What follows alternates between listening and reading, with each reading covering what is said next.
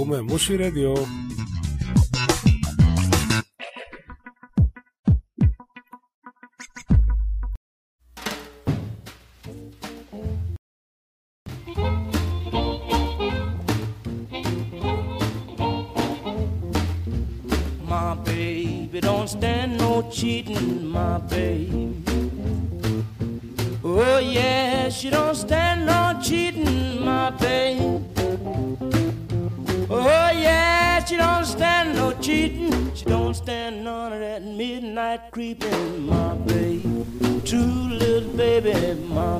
Καλησπέρα φίλες και φίλοι.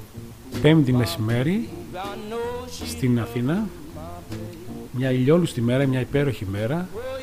ε, ε, η οποία μέρα έχει ξεκινήσει να ομορφαίνει όλες τουλάχιστον τα μάτια όλων των ανθρώπων ε, πιστεύω να είναι και οι καρδιές σε όλες ε, όμορφες και οι ψυχολογίες αναβασμένες Είμαστε εδώ όμως στο Now Meeting, στο εδώ και τώρα, να συζητήσουμε αν αυτή η μέρα καταφέρει να μας αλλάξει πραγματικά τη διάθεση, την ψυχολογία ή αν όχι. Ε, ο Αντώνης εδώ ο Κρυώνης θα μας δώσει αυτές τις απαντήσεις. Γεια σου Αντώνη, ας ξεκινήσουμε. Καλημέρα και από μένα. Γεια σας από το Now Meetings. Είμαστε εδώ, όπως είπε και ο Γιώργος, για να συζητήσουμε κάτι ανοιξιάτικο, χαρούμενο. Ε, να δούμε λίγο μετά από μια περίοδο μάλλον αρκετά μεγάλη Ιανουάριο, Φεβρουάριο, Μάρτιο σαν να παίρνουμε λίγο μια ανάσα καινούρια μετά από τον COVID, μετά από τους πολέμους, ξέρεις, κάπως πρέπει να ξαναρθούμε εδώ και να επαναπροσδιορίσουμε λίγο τι γίνεται, πού βρισκόμαστε.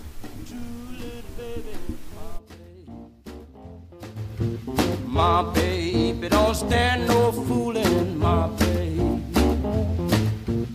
Oh yeah, she don't stand no fooling, my baby. Oh yeah, she don't stand no fooling. When she's hot, there ain't no cooling, my baby. True little baby. Λοιπόν, ξεκίνησαμε μια, θα έλεγα, σχετικά εύθυμη μουσικούλα του Little Evolver, του My Baby. Ε, και θα ήθελα να σου ρωτήσω το εξής, Αντώνη. Να δούμε αν μπορούσαμε να δώσουμε μια απάντηση. Είμαστε μια ευλογημένη χώρα, την Ελλάδα, και εδώ ο τόπος η Αθήνα ειδικά είναι ένας χώρος ηλιόλουσος που σίγουρα σου φτιάχνει τη διάθεση, συνεχώς. Αυτό το γαλάζιο που βλέπουμε τώρα μπροστά μας, αυτό το, αυτό το φως το συγκεκριμένο, έχουν έρθει άνθρωποι ζήσει, να, για να ζήσουν εδώ καθαρά μόνο για αυτό το λόγο, έτσι. Ε, εντάξει, σίγουρα η, η ελληνική κοινωνία έχει τα προβλήματά της όπως κάθε κοινωνία, αλλά εδώ αρχίζουν και τα προβλήματα πλέον ξεφεύγουν, γίνονται πιο παγκόσμια, ε, επηρεάζουν τους ανθρώπους. Δηλαδή, ειδικά τώρα στην Ευρώπη συμβαίνει α, ταυτόχρονα αυτό με τον, ε, με τον πόλεμο. Ε, παγκόσμια είναι αυτό με τον COVID. Και επηρεάζουν και χώρες σαν και εμάς, ας πούμε, που όλους τους επηρεάζουν. Απλά λέω, δεν φτάνει λοιπόν μια ωραία μέρα να πεις είμαι καλά. Δηλαδή βλέπω τον κόσμο λίγο προβληματισμένο. Βλέπω τον κόσμο να έχει λίγο συρρυκνώσει τις απαιτήσεις εντός εισαγωγικών και εκτός της ζωής, λέγοντας: Καλά, έχω την υγεία μου, μια χαρά είμαι. Ενώ παλιά είχε όνειρα, λέμε πάμε να επιδιώξουμε. Σίγουρα υπάρχουν ακόμα αυτοί οι άνθρωποι, αλλά πλέον συναντάμε κάποιους ανθρώπους κάπως λίγο να έχουν μείνει σε ένα άλλο πλαίσιο, σιγά σιγά. Και αυτό κάποιους τους πιέζει, κάποιους όχι, δεν ξέρω. Ε, και μπορούμε να μιλήσουμε σήμερα για αυτή την έννοια της πίεσης ε, όχι με την καλή έννοια μόνο του πειθαρχούμε για να πάω καλά καλύτερα, γιατί το αφήνουν, συρρυκνώνονται και μετά τους πιέζει η κατάσταση. Αυτά λοιπόν τα έθεσα. Ας τα ξεκινήσουμε σιγά σιγά λοιπόν.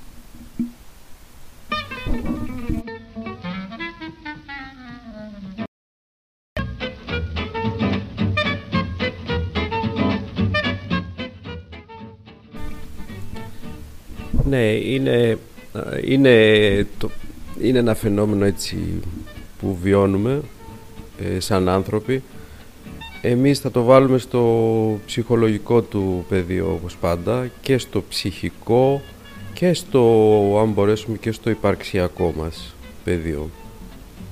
Ε, σίγουρα όταν περνάς δύσκολες καταστάσεις ε, το πρώτο που χρειάζεται να έχεις για τον εαυτό σου ε, είναι αυτό που λέμε ενσυναίσθηση. Δηλαδή, αν συναισθάνεσαι τον εαυτό σου που περνάς δύσκολα.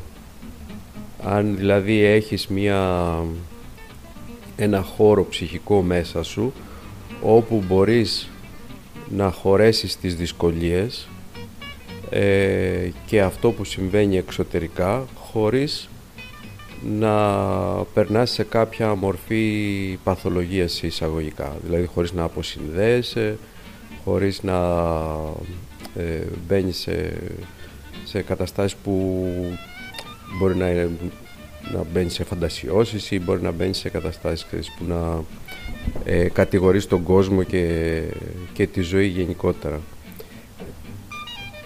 Αυτή η ανοχή δηλαδή σε, σε δύσκολες καταστάσεις είναι ένα πολύ σημαντικό κομμάτι.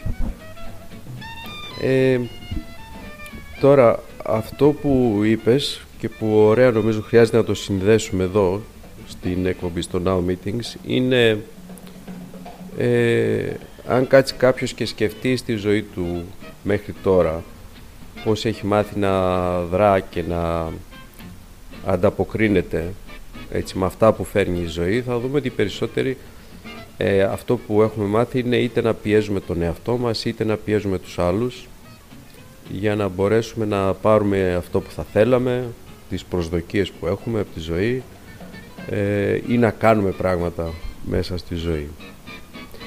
Και αυτό χρειάζεται σιγά σιγά σαν ε, άνθρωποι με μια ε, υψηλότερη, να το πω, μάλλον η περίοδος που περνάμε είναι μια περίοδος που απαιτεί μια υψηλότερη συνείδηση από μας. Άρα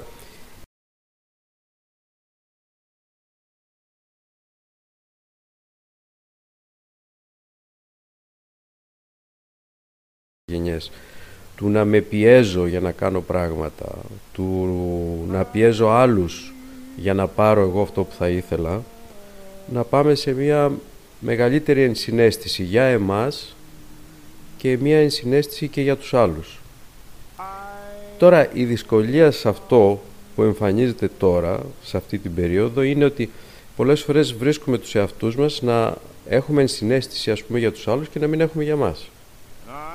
Δηλαδή να συναισθανόμαστε τους άλλους και να μην συναισθανόμαστε τον ίδιο μας τον εαυτό. Και αυτό έχει σαν αποτέλεσμα, ξέρεις, ενώ καταλαβαίνεις όλους τους άλλους, βρίσκεις τον εαυτό σου να πιέζει, το, να πιέζει το, τον ίδιο τον εαυτό και να είσαι καλός με όλους τους άλλους και με τον εαυτό σου να είσαι ο χειρότερος, ξέρεις, ε, αντίπαλος σε έναν ανταγωνισμό με τον εαυτό σου. Ή μπορεί να δεις να έχεις μόνο ενσυναίσθηση για σένα και να μην σε νοιάζει κανένας άλλος. Αυτό είναι ένα άλλο φαινόμενο, ας πούμε. Αυτό δεν τελειώνει ποτέ γιατί ε, μπαίνεις σε μια εγωική και μια εγωπαθή έτσι, κατάσταση όπου ανατροφοδοτεί μόνο του και μαζεύεις όλη την ενέργεια για σένα, γίνεσαι, ξέρεις, εσύ το κέντρο του κόσμου, ξέρω εγώ, και τώρα το πρόβλημα που είναι, έτσι, γιατί χρειάζεται κάποιος να έχει συνέστηση για τον εαυτό του και γιατί να χρειάζεται και για τους άλλους. Εκεί αυτό πρέπει να εστιαστούμε περισσότερο.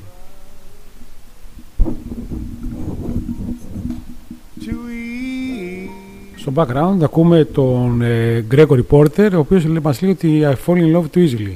Αυτός για τον εαυτό του λέει πέφτει πολύ εύκολα ερωτεύεται. too easily μας, μας λέει. Ας ε, ακούσουμε να δούμε αυτό το παράπονο του ή...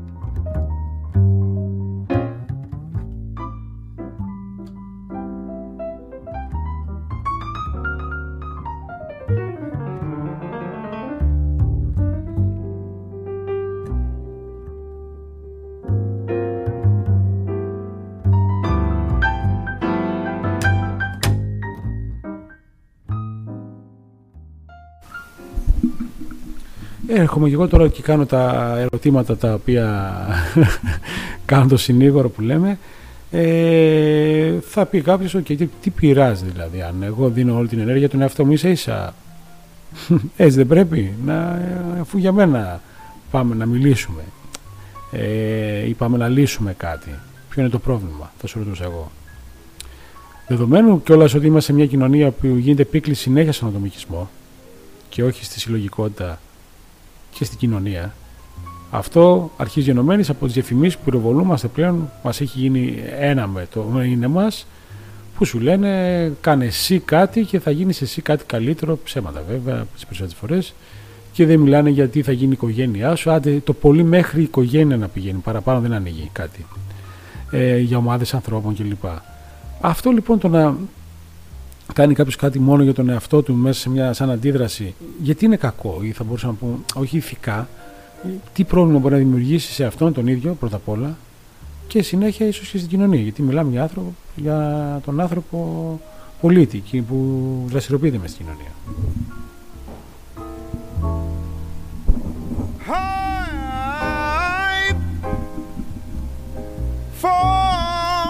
Το βασικό κομμάτι, το βασικό κομμάτι σε όλο αυτό ε, χρειάζεται να καταλάβουμε ότι καθώς έχουμε φτάσει σε μία...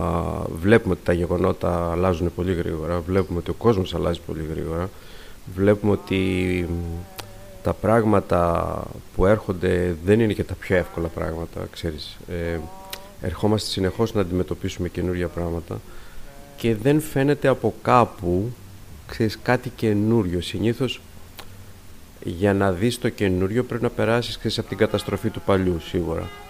Αλλιώς δεν, δεν βλέπεις κάτι καινούριο. Και πάντα το καινούριο έρχεται όταν καταστρέφεις το παλιό, καταστρέφεις με την καλή έννοια, δηλαδή το αποχαιρετάς. Ε, όταν αποχαιρετάμε λοιπόν υπάρχει θλίψη πάντα. Και η θλίψη δεν είναι το πιο το πιο αγαπητό συνέστημα για τους περισσότερους. Δηλαδή οι περισσότεροι θέλουν, θέλουν να αποφύγουν τη θλίψη. Ναι, βέβαια, βέβαια. Αυτό που θέλω να σε ρωτήσω είναι μια ερμηνεία που μου είχε πει ένας ε, ε, γνωστός μου, ένας φίλος, πολύ καλός φίλος, ε, έχει εκπομπή τις Πέμπτες. De Profundis λέγεται κιόλας η εκπομπή του. Εκβαθέων λέγεται. Ο Διονύσης. Το συζητούσαμε αυτό που έχει καμιά. Μπορεί και σε εκπομπή μέσα. Την ερμηνεία της κατάθλιψης. Ότι ο άλλος ας πούμε αρνείται τη θλίψη. Και αρνούμε συνεχώς αυτό το πράγμα και όλα να είναι happy και όλα να είναι κομπλέ και να είναι όμορφα, όπως εσύ πες το. Ε, οπότε αυτή η άρνηση της θλίψης τον ε, ερμηνεύεται σαν κατάθλιψη. Δεν ξέρω αν ήταν σωστή η ερμηνεία που δόθηκε αν συνδέεται. Ε, δηλαδή, αν κάποιος τη θλίψη την αποδεκτεί, θρυνήσει, ξέρω εγώ, την αποδεκτεί και μπορεί να την αντιμετωπίσει στα ίσια, δεν μπορεί να έρθει σε κατάθλιψη. Κάποιος που την αποφεύγει συνήθω τη θλίψη οδηγείται εκεί. Είναι λάθος αυτή η προσέγγιση, δεν ξέρω.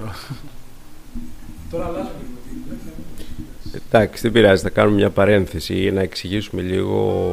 Ε, υπάρχει μια μεγάλη διαφορά μεταξύ κατάθλιψης και θλίψη κατάθλιψη έρχεται κυρίως γιατί κάποιος ε, τα γεγονότα της ζωής του όταν ήταν μικρός ή ξέρεις, σε μια προηγούμενη περίοδο και μακρά περίοδο το φέρνανε σε μια κατάσταση να επιτίθεται ο ίδιος στον εαυτό του. Δηλαδή η κατάθλιψη έρχεται επειδή συστηματικά κάποιος στρέφει όλη του την επιθετικότητα πάνω στον εαυτό του και έτσι περνάει σε μια κατάσταση του να κινείται στην περιφέρεια, να μην είναι ο ίδιος στο κέντρο των γεγονότων. Η θλίψη είναι κάτι διαφορετικό.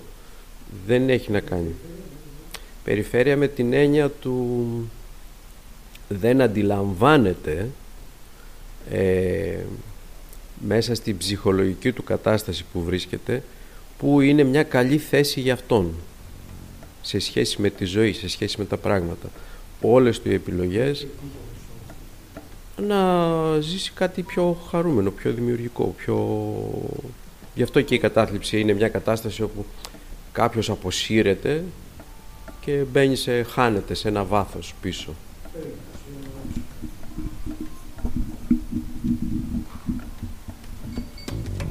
γιατί τώρα θυμήθηκα πώς είχε ξεκινήσει η κουβέντα. Άνθρωποι που ασχολούνται με το θέαμα ή βλέπεις χαμογελαστούς ή ηθοποιούς Μπορεί να λέει, βλέπεις το Θανάσης Βέγκονα και έχει κατάθλιψη, ας πούμε. Ένας άνθρωπος που, που, που, που, έδινε ευθυμία σε όλο τον κόσμο. Και, και πάρα πολλές φορές τέτοιοι άνθρωποι είχαν τέτοια, αυτό το θέμα. άνθρωποι, ας πούμε, ο άλλο που είχε κατάθλιψη ήταν ο Λέοναρτ Κοέν. Που έλεγες αυτός ο άνθρωπος που είχε, ξέρε, είχε πιάσει τη ζωή, την είχε κάνει ποιήση και είχε μελοποιήσει την ποιήση τη δική του. Πώς έφτασε σε αυτό το σημείο; Δραστηριοποιούνταν κιόλας. Από τον Κοέν νομίζω ξεκίνησε η κουβέντα. Το ήταν το 16 που είχε φύγει. Ναι. Ε, έχεις δίκιο, οι περισσότεροι από αυτούς τους ανθρώπους που είναι επιτυχημένοι πάνω στη σκηνή, δηλαδή showman, showwoman, δεν ξέρω τι, είναι οι περισσότεροι έχουν αυτή τη, την έννοια της μανιοκατάθλιψης. Δηλαδή η, η άμυνα απέναντι στη, στη θλίψη είναι η μανία. Δηλαδή κάποιος έχει πάρα πολύ... Έχει, ε, η κατάθλιψη είναι, είναι μια κατάσταση όπου κάποιος είναι αποσυρμένος γενικά από τη ζωή και από όλο αυτό. Η μανιοκατάθλιψη είναι κάτι διαφορετικό. Δηλαδή όταν είσαι σε μανία ε, βγάζεις μια άμυνα απέναντι στη θλίψη που βιώνεις και στην κατάθλιψη που είσαι υπερδραστήριος και ε, ε, αμήνεσαι ουσιαστικά απέναντι σε αυτή την κατάσταση της απόσυρσης και της ε, και του, του πένθους, της θλίψης που βιώνεις συνεχώς ας πούμε και γίνεσαι, έχεις μια υπερδιέγερση συνεχώς. Αλλά αυτή η μανία δεν, δεν έχει να κάνει σε τίποτα με την έννοια του εγώ είμαι σε επαφή με τη ζωή και είμαι χαρούμενος και δημιουργικός. Παρ' όλα αυτά όμως, επειδή η σχέση της θλίψης ε, με τη μανία ε, έχει πάρα πολλά επίπεδα. Δηλαδή κάποιος ε, μπορεί να είναι επιτυχημένος ε, πάνω στη σκηνή, ξέρεις, επειδή όπως λες όλοι αυτοί οι διάσημοι που έχουν μια, ε, μια μανιά αντιμετωπίζουν δηλαδή τη θλίψη τους εξωτερικεύοντας και βγάζοντας μια ενέργεια προς τα έξω. τώρα το ζητούμενο σε όλα αυτά είναι μια ψυχική ισορροπία, δηλαδή η ψυχική ισορροπία που χάνεται ε, ε, ε, είναι, πρέπει να διαχωρίσουμε ότι είναι άλλο πράγμα η κατάθλιψη που είπαμε κάποιος έχει μια συστηματική επιθετικότητα ως προς τον εαυτό του και μετά μπορεί να βγει και σε μια σκηνή και να δείξει και πόσο επιθετικός είναι ως προς τον εαυτό του και οι άλλοι να το βλέπουν και να, ξέρεις, να το κάνει και χιούμορ αυτό ας πούμε. Θυμάστε τον Τζιμ Πανούση ξέρω εγώ ή και το Βέγκο ξέρεις. Ε, πάρα πολλοί άνθρωποι ξέρεις Εμφανίζουν δηλαδή καταστάσεις του πόσο επιθετικός μπορεί να είναι κάποιος και με τον εαυτό του και μετά το κάνουν αυτό και χιούμορ ας πούμε. Σαν αυτό σαρκασμό. Αλλά στη βάση όλου αυτού του πράγματος είναι μια ψυχική παθολογία. Δηλαδή δεν είναι ότι σου παρουσιάζουν, κάνεις πλάκα βασικά. Δεν κάνεις χιούμορ ας πούμε. Είναι πάρα πολύ δημιουργικό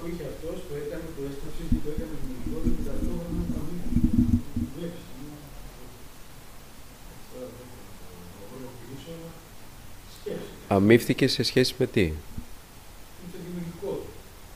Με τη δημιουργικότητα. Τώρα, εδώ βάζεις επίσης κάτι, κάτι πάρα πολύ μεγάλο. Η σχέση με τη δημιουργικότητα είναι πάρα πάρα πολύ ε, ιδιαίτερη. Πόσο δημιουργικός μπορεί να είναι κάποιος. Ξαναγυρνάμε πάλι στην κατάσταση της ενσυναίσθησης και του πόσο πιέζω εγώ εμένα. Νομίζω αξίζει να το δώσουμε, να εμβαθύνουμε λοιπόν ξανά αφού φτάσαμε στο ίδιο σημείο. Ε, ωραία, ακούμε λίγο την ώρα Jones. Better find a new place to lay on the ground. You can't stay where you are or you're gonna be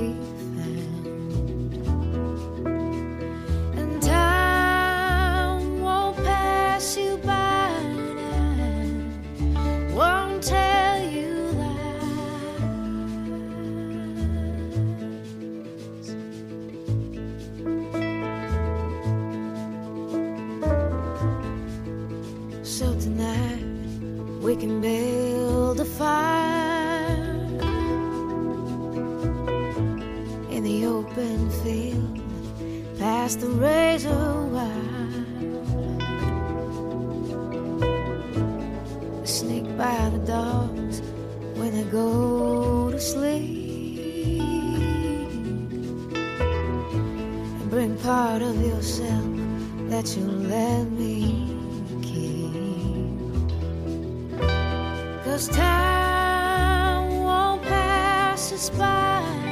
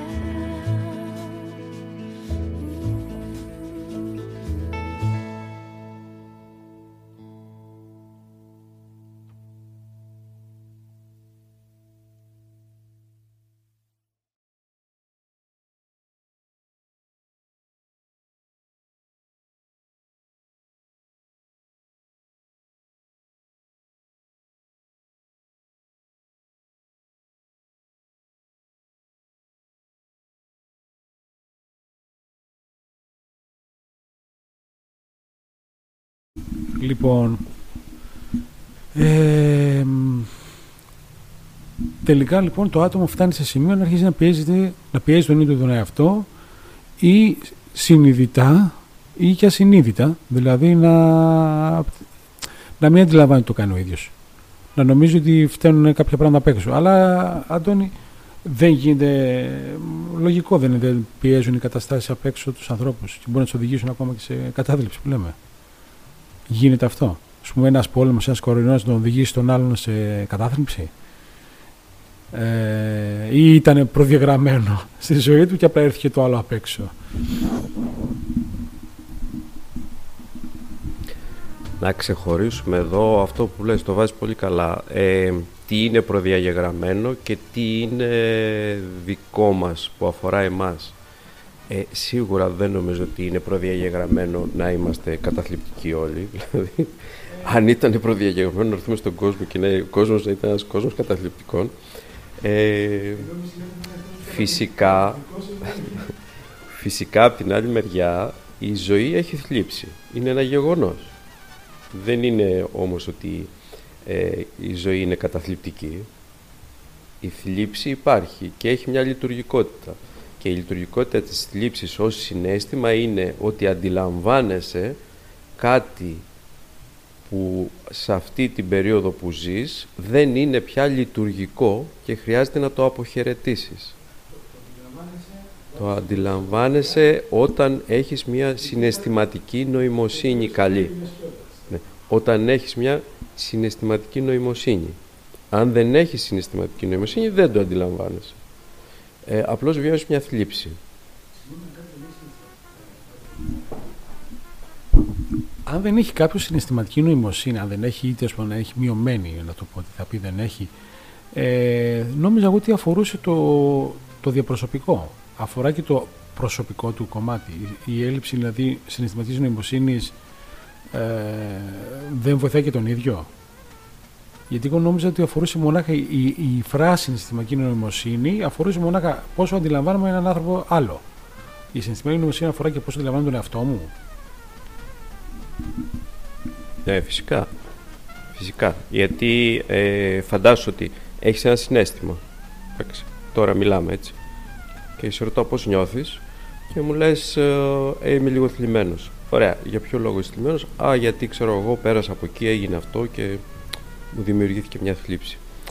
Ε, το να μπορείς να καταλαβαίνεις τι νιώθεις ανά πάσα στιγμή ε, είναι μια συναισθηματική νοημοσύνη. Δηλαδή έχεις μια συναισθηματική νοημοσύνη. Τι εννοούμε νοημοσύνη; Εννοούμε καθώς ξέρω ότι νιώθω θλίψη επικοινωνώ με τον εαυτό μου και ο εαυτός μου δίνει ένα σήμα μέσα από το συνέστημα της θλίψης ότι είναι ο χρόνος να αποχαιρετήσω ένα μοτίβο ή κάτι που κάνω ή που έκανα στο παρελθόν και το οποίο πια δεν έχει καμία χρησιμότητα και θα πρέπει να, το, να βάλω κάτι καινούριο στη θέση του. Άρα δηλαδή η συναισθηματική νοημοσύνη με εμάς τους ίδιους όταν δηλαδή έχουμε συνέστηση για μας σημαίνει ότι μπορούμε να επικοινωνήσουμε με τον εαυτό μας μέσα από τα συναισθήματα τα οποία έχουμε. Εδώ τώρα χρειάζεται να, να κάνουμε ένα διαχωρισμό. Οι περισσότεροι άνθρωποι, ιδιαίτερα στη Δύση, δημιουργούν συναισθήματα μέσα από τις σκέψεις τους. Δεν μιλάμε για αυτά τα συναισθήματα. Μιλάμε για τα πρωτογενή συναισθήματα όπου κάποιος έχει νοημοσύνη με την έννοια του ότι καταλαβαίνει κάτι που νιώθει αυτή τη στιγμή ότι σχετίζεται με το παρόν, με μια σχέση.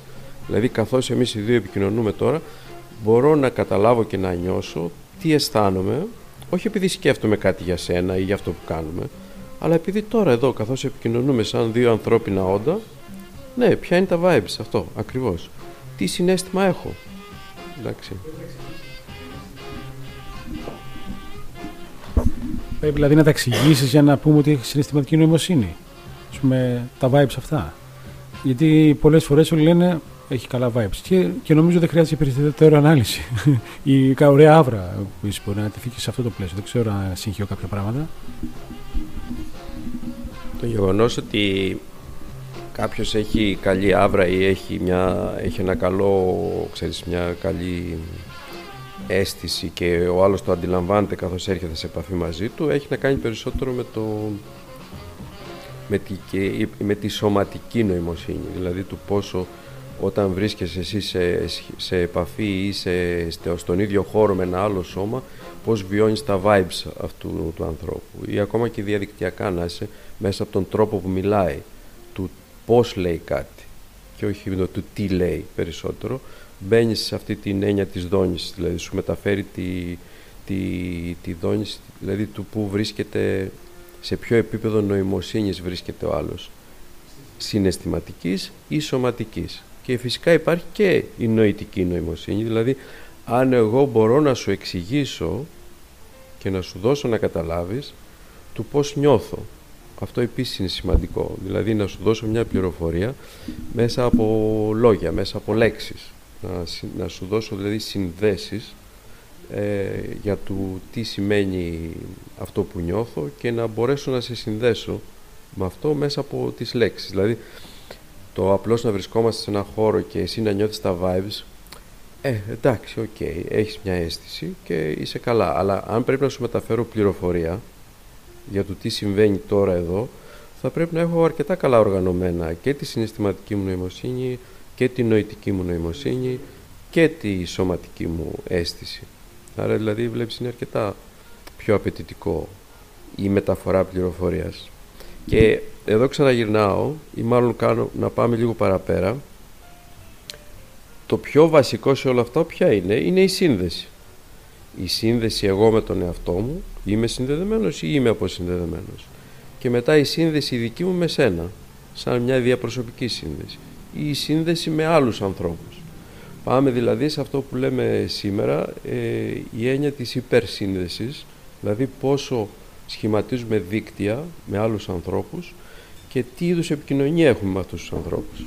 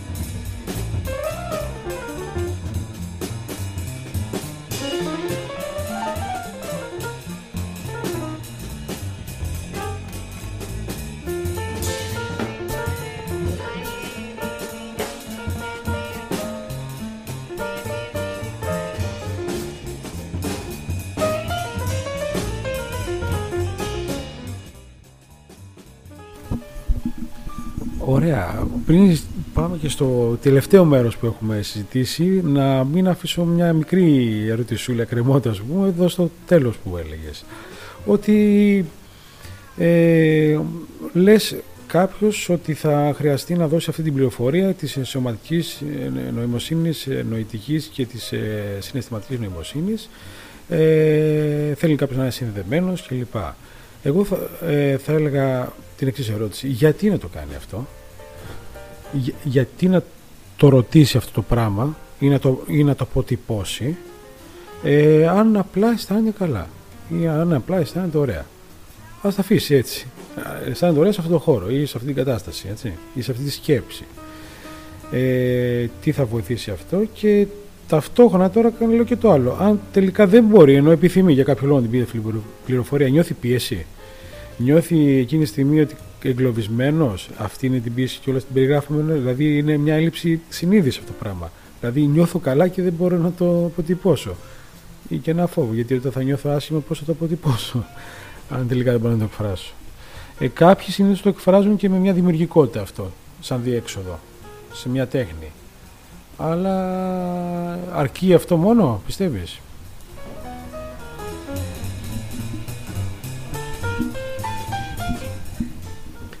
Να, να ξεκινήσω από το τελευταίο, με την έννοια της δημιουργικότητας. Πρέπει να καταλάβουμε, νομίζω ξεκάθαρα στη σημερινή μας εποχή, ποιο είναι το ζητούμενο. Και το ζητούμενο είναι η λειτουργία μας σαν ανθρώπινα όντα από το κέντρο της δημιουργικότητας και πάνω. Δηλαδή, επειδή έχουμε φτάσει σε μία συνείδηση, έτσι, έχουμε μια αρκετά μεγάλη συνείδηση, δεν είμαστε, ξέρεις, 100 ή 200 χρόνια πριν, όπου απλώς παλεύουμε για την επιβίωση, τα πράγματα και τα μέσα έχουν φτάσει σε τέτοια μεγάλα επίπεδα. Ε, για τους αρχαίους Έλληνες, πες. Κοίταξε, οι αρχαίοι Έλληνες, ναι, αλλά οι αρχαίοι Έλληνες ε, είχαν, ήταν σε ένα άλλο επίπεδο. Δηλαδή, η ψυχική τους λειτουργία δεν είχε καμιά σχέση με τη δική μας. Δηλαδή, δεν, έχ, δεν είχαν ένα ψυχολογικό εαυτό. Οι Έλληνες, οι αρχαίοι Έλληνες είχαν ε, αυτό που λέγανε ήταν κυριολεκτικό. Δηλαδή, δεν υπήρχε ένας... Ναι, αλλά η έμφαση ήταν στο λόγο, όχι στη σύνδεση. Ε, τι εννοούμε στο λόγο, δηλαδή ε, ε, μπαίνανε σε μια διαδικασία να ανοίξαν ένα μεγάλο κομμάτι ε, που η έμφαση ήταν περισσότερο στο, στο ναι εντάξει να δώσουμε ένα τύπο απλώς.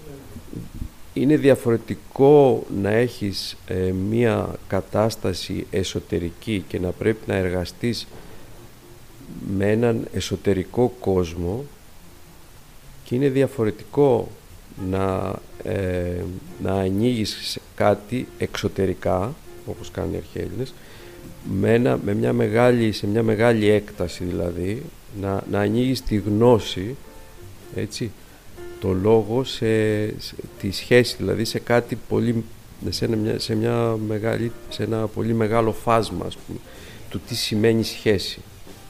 Εντάξει, τώρα, όταν πρέπει να, εμείς πρέπει να πάμε σε αυτό και πρέπει να κοιτάξουμε τη σύνδεση, η σύνδεση τώρα είναι κάτι εσωτερικό.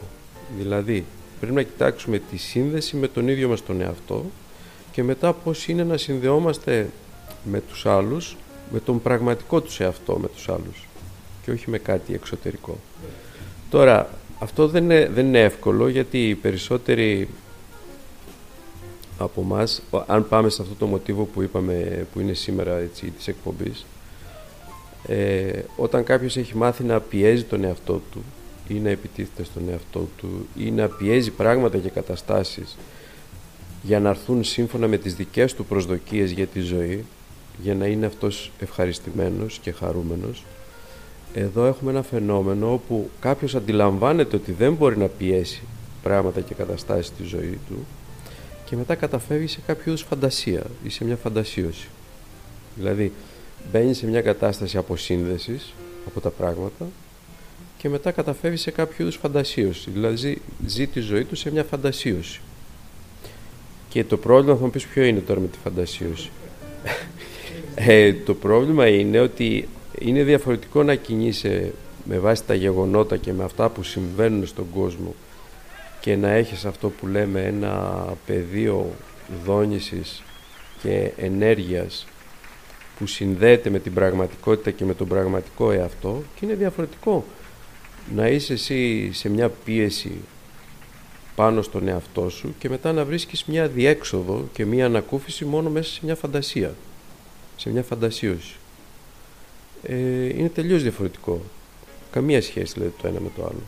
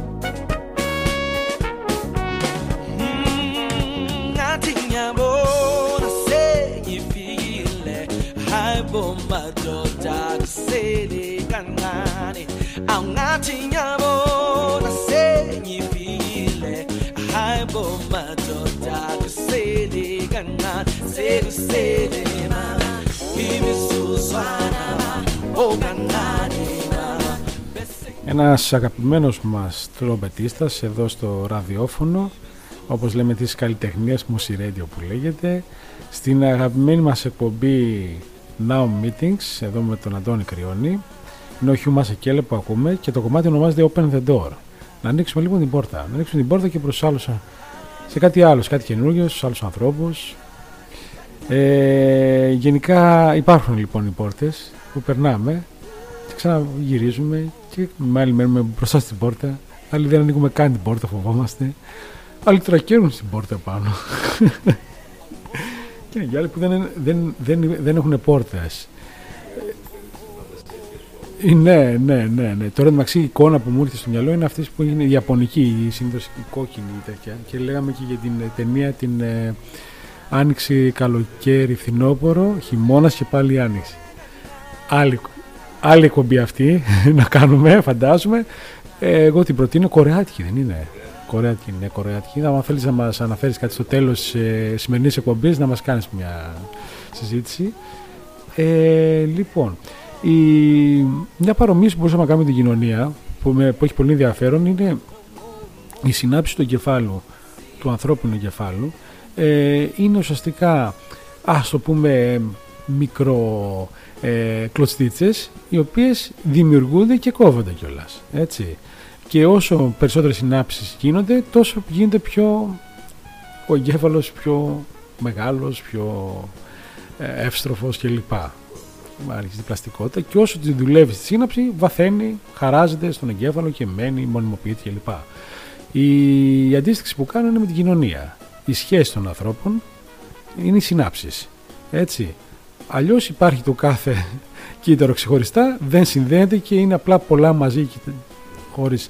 Αν γίνεται λοιπόν αυτές οι συνάψεις, δημιουργείται ένα, ένα κάτι πιο πολύπλοκο και κάτι πιο ενδιαφέρον λοιπόν. Έτσι λοιπόν υπάρχει όπως μας είπες και νωρίτερα στην κουβέντα μας, ότι υπάρχει και γίνεται ένα shift ας πούμε, αυτή, αυτή τη στιγμή στην κοινωνία ή τέλος πάντων αντι, αντι, ε, διακρίνηση τέτοιο πράγμα ότι φεύγουμε από το άτομο και σιγά σιγά πάμε να δούμε πώς θα ζήσουμε και... αλλά όχι εκμεταλλευτικά, να ζήσουμε πολιτιστικά ας πούμε. Και θα φέρω να, να μην κουράσω άλλο ένα παράδειγμα, ας πούμε η Ευρώπη προσπάθησε να κάνει τέτοιο πράγμα. Θεωρώ ότι αυτή τη στιγμή το 2022, 14, Φεβρουαρίου, 14 ε, Απριλίου που έχουμε σήμερα, δεν το πέτυχε. πέτυχε μόνο μια οικονομιστική ίσως ένωση. Δηλαδή έφτασε μέχρι ένα σημείο, αλλά κοινωνικά, πολιτιστικά και όλα αυτά ε, έφτασε, αλλά ξέρεις, ο κόσμος δεν έχει μείνει πλήρως ικανοποιημένος, το βλέπουμε πλέον και το ζούμε. Προφανώς εσύ μιλάς για μια κατάσταση αυθόρμητη των ανθρώπων, που υπάρχει αυτή η τάση. Λοιπόν, ε, και εκεί μέσα από αυτή τη συνάντηση περνάει μια ενέργεια λοιπόν, να μας πεις και για αυτή την ενέργεια λοιπόν, τι είναι αυτή η ενέργεια, γιατί σε άλλες ε, σχέσεις και συνάψεις χάνεται, άλλες μεγαλώνει, άλλες... Για πες μας.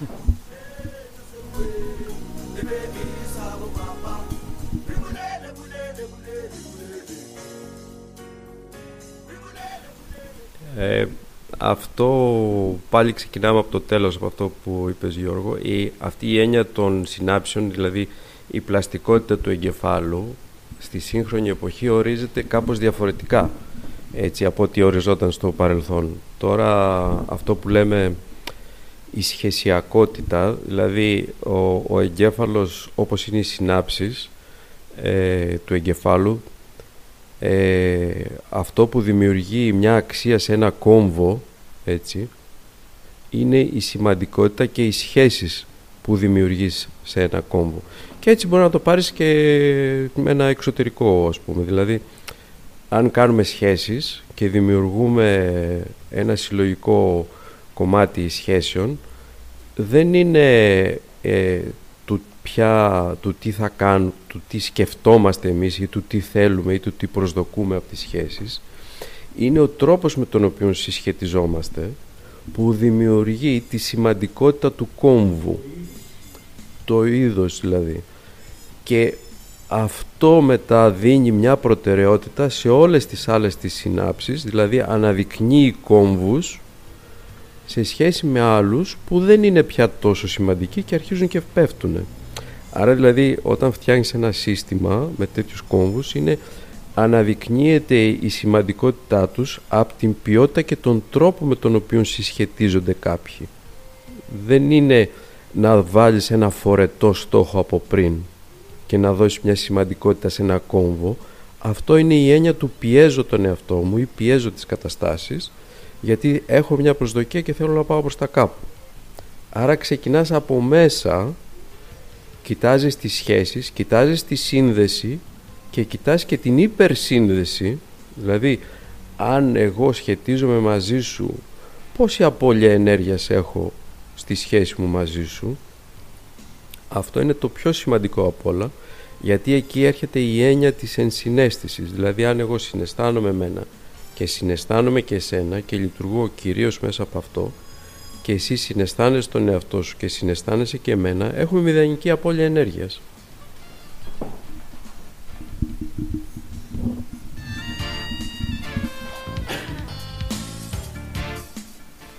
Λες μία λέξη συνεχώς και θέλουμε να μας κάνεις μια αποσαφήνιση. Και εδώ συνηγορεί ο Miles Davis γιατί εδώ γράφει, έχει γράψει ένα κομμάτι και το ακούμε ο ίδιος, έχει συνθέσει μάλλον το Don't Lose Your Mind. Απόλυα ενέργειας λες. Εγώ θα μιλήσω λίγο απλοϊκά. Από ενέργεια αυτή τη στιγμή, ειδικά αυτό το διάστημα που έχουμε θέμα με την ενέργεια, έχω, είναι το, αυτή η ενέργεια είτε από τον ήλιο, είτε από τη βεζίνη, είτε από το φυσικό αέριο κλπ. Τι απόλυα ενέργειας να έχω με μία σχέση; Εντάξει, το λέω λίγο ίσως. Ε, τι πάω να τρέξω, να κάνω ποδήλατο και κουράζομαι και χάνω την ενέργειά μου; Και τι απόλυα ενέργειας μιλάμε; Μπορείς λίγο να μας πίζει αυτή την έννοια της ενέργειας και πότε έχει απόλυτη και πότε δεν έχει απόλυτη, ξέρω εγώ. Να το πώς αφηνήσουμε λοιπόν, αυτό θα ήθελα. Είναι λίγο πιο σύνθετο αυτό. Ε, όταν μιλάμε για ενέργεια στη σύγχρονη εποχή, ιδιαίτερα στις σχέσεις και στην επικοινωνία, μιλάμε για μεταφορά πληροφορίας. Δηλαδή, όταν υπάρχει απώλεια σημαίνει ότι η πληροφορία δεν περνάει. Δηλαδή υπάρχει θόρυβος. Υπάρχει θόρυβος. Δεν σου μεταφέρω την πληροφορία, άρα κάτι που γνωρίζω, κάτι που κατανοώ, δεν μπορώ να στο μεταφέρω γιατί υπάρχει μια... Ε, ε, στη σύνδεσή μας, στη μεταξύ μας σύνδεση, μπορεί να υπάρχει ένας θόρυβος, μπορεί να υπάρχει Η απώλεια ενέργειας συνήθως είναι αν κάποιος είναι συντονισμένος με έναν παλιό τρόπο. Σχετίζεστε. Επαναφέρουμε λοιπόν δηλαδή τη σημαντικότητα του σχετίζεστε σαν ανάδειξη των κόμβων που είπαμε πριν. Άρα το ένα συναντάει το άλλο. Αν εμείς πρέπει να φτιάξουμε ένα κόμβο, θα πρέπει να δώσουμε μεγάλη έμφαση στον τρόπο με τον οποίο συσχετιζόμαστε, γιατί αυτός ο κόμβος που θα φτιάξουμε θα αναδυθεί ή θα καταδυθεί ανάλογα με το πόσο ε, απώλεια ενέργειας έχουμε στη μεταφορά πληροφορίας μεταξύ μας. Άρα δηλαδή ε, αν τσεκάρουμε τη σύνδεση και πόσο αυτή η σύνδεση αναφέρεται σε μια ενσυναίσθηση για τον εαυτό μας ή για τον άλλον ή αναφέρεται σε μια πίεση πάνω στον εαυτό μου ή πάνω σε σένα για να γίνει κάτι και μετά πάμε σε κάτι φαντασιακό κυρίως, δηλαδή χάνουμε την επαφή με την πραγματικότητα. Τώρα, αυτό γιατί είναι σημαντικό.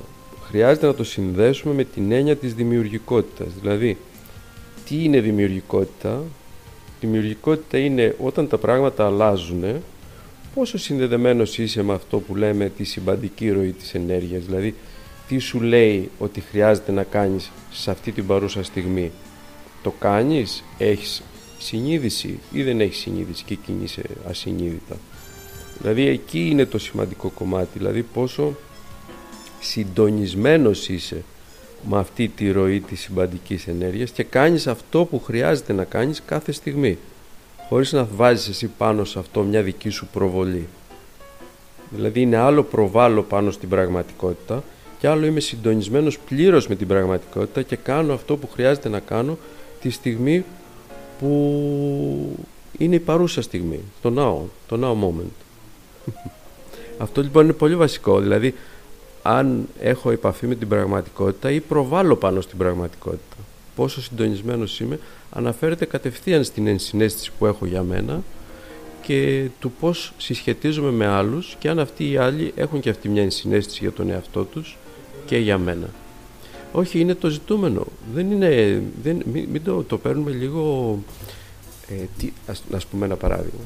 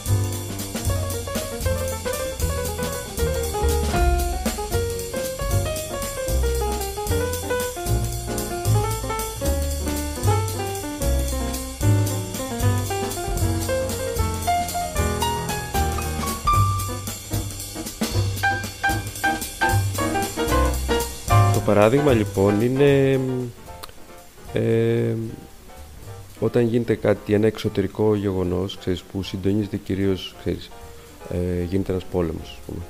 είναι κάτι εξωτερικό, ξέρεις, δεν έχεις μεγάλη επίδραση πάνω σε αυτό, ξέρεις, ξεκινάει κάτι, μια κίνηση, βλέπεις την κίνηση και μετά ε, του πώς θα αντιμετωπίσεις αυτό το εξωτερικό γεγονός, ε, μιλάμε τώρα για κάτι ακραίο έτσι, είναι είναι πολύ σημαντικό αν θα σταθείς εξωτερικά σε όλο αυτό ή θα σταθείς εσωτερικά. Δηλαδή, του, του πόσο είσαι συντονισμένος εσωτερικά με αυτό που λέμε ενέργεια, με το πόσο είσαι συντονισμένος με άλλους ανθρώπους στην επιβίωση απέναντι σε ένα τέτοιο εξωτερικό γεγονός είναι κρίσιμο. Οι αποφάσεις που παίρνεις δηλαδή αν παίρνεις αποφάσεις με βάση την πραγματικότητα ή παίρνεις αποφάσεις με βάση τη φαντασιακή κατάσταση στην οποία υπάρχεις, είναι απόλυτα κρίσιμο. Φαντάζομαι ότι είναι κατανοητό δηλαδή. Δηλαδή, όταν αντιμετωπίζει αντιμετωπίζεις την πραγματικότητα και έχεις και τα απαραίτητα αντανακλαστικά, ε, οι πιθανότητες να επιβιώσεις είναι πάρα πολύ περισσότερες από ότι ε, είναι το να ζεις σε μια φαντασιακή κατάσταση και να περιμένεις ότι μέσα από αυτό που η άποψη που έχεις για τα πράγματα και όχι η σχέση σου με, με τα γεγονότα θα σε πάνε κάπου καλά. Ε, αυτό βλέπεις είναι μια παθολογία σε σχέση με μια υγιή κατάσταση κάποιου με την πραγματικότητα. Δηλαδή δεν κοιτάω τα γεγονότα, έχω μια άποψη για τα γεγονότα. Φαντασιακή. Ε, και αυτό τώρα δεν, δεν είναι μόνο με, και με κάποια τέτοια μεγάλα γεγονότα. Ε, μπορεί να είναι ένας πόλεμος, αλλά μπορεί να μην γίνει και τίποτα έτσι, τελικά. Ξέρεις, να πάνε όλα καλά, που αυτό ευχόμαστε. Έτσι. Δεν μας ενδιαφέρει να έχουμε ε, κάτι τραγικό. Όταν ζεις μια ζωή με βάση τις απόψεις σου είναι με μαθηματική ακρίβεια ότι πολύ σύντομα θα καταλήξεις να στέκεσαι μπροστά σε αυτό που είπαμε προηγουμένως σε φαντασιακές πόρτες που περιμένεις να ανοίξουν και περιμένεις μια ζωή εκεί και η παθολογία φαντάζεσαι τώρα δηλαδή αν ε, πρέπει να ανοίξει κάποιο μια πόρτα γεμάτη ενέργεια και φως είναι τελείως διαφορετικό να στέκεσαι σε μια φαντασιακή πόρτα που δεν θα ανοίξει ποτέ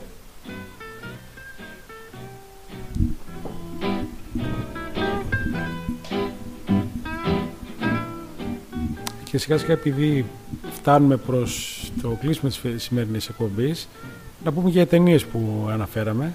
Έτσι. Πριν πούμε την ταινία αυτή που αναφέρθηκε προηγουμένω, τώρα μου έφερε στο νου μια άλλη ταινία, το Πεταλούδα. Με τον. Ε, την παλιά, το, με, με, με Στίβ Μακουίνι, Και τον άλλον. Α, χα, όχι Χάρισον Φόρντ. Ναι, μωρέ, τέλος πάντων. Τελικά έφυγε, απέδρασε. Θέλω να σου πω, μπορεί να το έχει φαντασία ο άλλος, και ο άλλος έμεινε πίσω. Δηλαδή το πίστευε. Θέλω να σου πω, έχει μια άποψη λοιπόν. έχει μια να πιστεύω. Δεν είναι φαντασία. Ε, γι' αυτό το έφερα σε παράδειγμα για το, το Πεταλούδα τώρα. Για, γιατί είναι πραγματική ιστορία άλλωστε. Από ό,τι ξέρω, ναι. Ε, θέλω να σου πω και το τι πιστεύει κάποιος εδώ έχει όνειρο είναι σημαντικό γι' αυτό πολύ να το πιστέψει. Και ας αποτύχει εν τέλει. Μπορούσε και να μην είχε αποδράσει. Πάντως ο άλλος έμεινε πίσω, τα παράτησε. Α το πούμε, ναι. Λοιπόν, ε, αυτό δεν ξέρω αν θέλεις να κάνεις ε, μια τοποθέτηση πάνω σε αυτό και μετά μια μικρή αναφορά για το άνοιξη, χει, ε, ε, πώς το λένε, καλοκαίρι, χει, φθινόπωρο, χειμώνας και πάλι άνοιξη.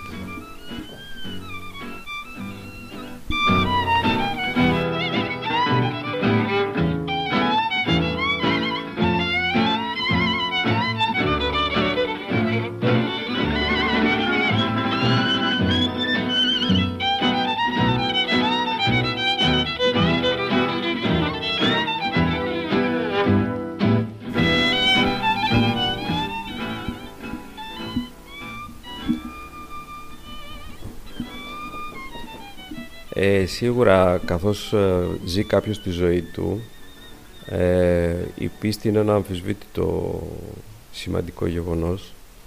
Ε, τώρα η ταινία «Ο Πεταλούδας» να είναι μια παλιά ταινία και εμένα που τη θυμίζει την είχα δει και μου έχει κάνει ιδιαίτερη εντύπωση και αυτή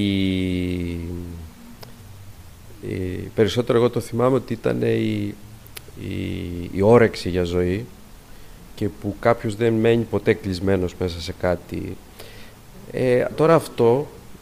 Αυτό, αυτό, το μήνυμα αυτό το μήνυμα ήταν, ναι. Η όρεξη για ζωή δεν ήταν η απόδραση τόσο. Ήταν η απόδραση από ένα νησί που φτιάχνει κάποιος και το οποίο παραμένει αναλύωτο στα χρόνια ενώ τα νησιά πρέπει να αλλάζουν. Δηλαδή, μια πολύ ωραία ταινία που είναι κινούμενα σχέδια είναι το Inside Out ε, πάρα πολύ ωραία. Θα δεις πάλι με νησιά και δείχνει ένα κοριτσάκι, ξέρεις πώς φτιάχνει τα πρώτα του νησιά, ξέρεις και, και μετά αρχίζουν και καταραίουν αυτά και στη θέση τους μετά με τη θλίψη και με όλα αυτά βγαίνουν καινούργια νησιά. Άρα η, η κόμβη αυτή που λέγαμε πριν, η σχεσιακή κόμβη, είναι ότι δεν ε, φτάναμε, ας πούμε, και αυτή είναι και η, η- η- το ωραίο με την πλαστικότητα του εγκεφάλου. Μέχρι να φύγεις από τη ζωή, συνεχώς μπορείς να αλλάζεις τις συνάψεις και ο εγκέφαλός σου να διαφοροποιείται συνεχώς, να αλλάζει συνεχώς. Άρα αυτό είναι ένα σημαντικό γεγονός που χρειάζεται κάποιος να έχει μια, κρίση, να έχει μια γνώση η οποία είναι κρίσιμη. Δηλαδή ε, δεν έχει έρθει κάποιος εδώ για να έχει μια αποκρισταλωμένη άποψη για το τι είναι ζωή, αλλά έχει έρθει εδώ για να έχει ναι, σε μια διαρκή αλλαγή. Αυτό είναι το, το ζητούμενο. Δηλαδή να φτιάχνει συνεχώς καινούργια νησιά και όχι να προσπαθεί να αποδράσει από ένα νησί απλώς που είναι στατικό ας πούμε. Έχει αυτό μια όρεξη για ζωή, αλλά η έννοια της απόδρασης δεν μας πάει στο δημιουργικό, μας πάει σε μια πίστη ότι θα τα καταφέρω. Αλλά τώρα είμαστε λίγο και ακόμα πιο πέρα, δηλαδή θέλουμε να αναδείξουμε αυτή την έννοια του ότι μπορούμε να αναδημιουργούμε νησιά ανάλογα με τις σχέσεις που κάνουμε με τους άλλους ανθρώπους και να έχουμε αυτή την αίσθηση της δημιουργικότητας. Πώς είναι συνεχώς να σχετίζεσαι με άλλους ανθρώπους βάζοντας σαν πρωταρχικό κριτήριο τη σχέση. Και αυτό δεν έχει να κάνει αν κάποιος είναι νέος, δηλαδή μπορεί να είναι κάποιος 80 και 90 χρονών και να είναι πολύ πιο νέος. Έχω πραγματικά δει ανθρώπους που είναι 89 ξέρεις, και έχουν φύγει από τη ζωή ξέρεις, λίγο μετά και ήταν πολύ πιο νέοι από, το, από έναν άνθρωπο που είναι 25 και 30 και θεωρεί ότι είναι νέος. Δηλαδή γεμάτος όρεξη για ζωή ε, χωρίς να στέκεσαι μπροστά σε φαντασιακές πόρτες ή να ζεις τη φαντασία σου ή να πιέζεις τον εαυτό σου ή να πιέζεις τους άλλους για να πάει. Ζεις απλώς ξέρεις το τώρα, το now. Ε, ένας φίλος ε, κάνει και ακίτο, μάξι είναι. Ε, κάτω κάνουμε ακίτο. Και είχε πάει τέλος πάντων σε μία εκδήλωση πριν, ε, πριν το COVID. Αυτό μια ομιλία ενός παλέμαχου. Ο παλέμαχος βέβαια ήταν ε, κοντά 90 νομίζω. Έχει ακούγαν όλοι και λοιπά.